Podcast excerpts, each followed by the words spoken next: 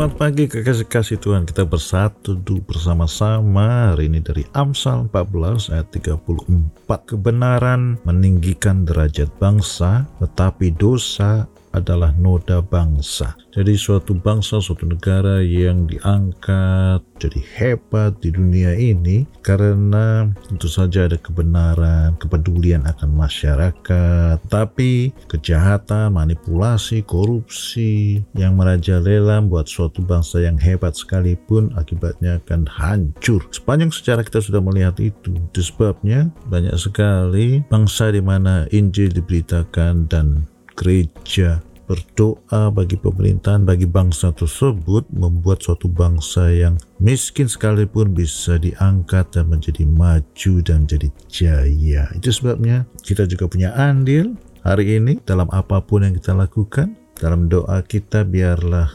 kebenaran boleh dibangkitkan di bangsa ini dan pasti derajat bangsa kita akan diangkat. Amin.